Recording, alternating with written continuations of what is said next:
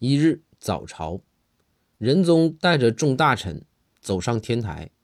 仁宗对庞太师说：“庞太师，为了证明你对朕的忠心，你敢从这座高台上跳下去吗？”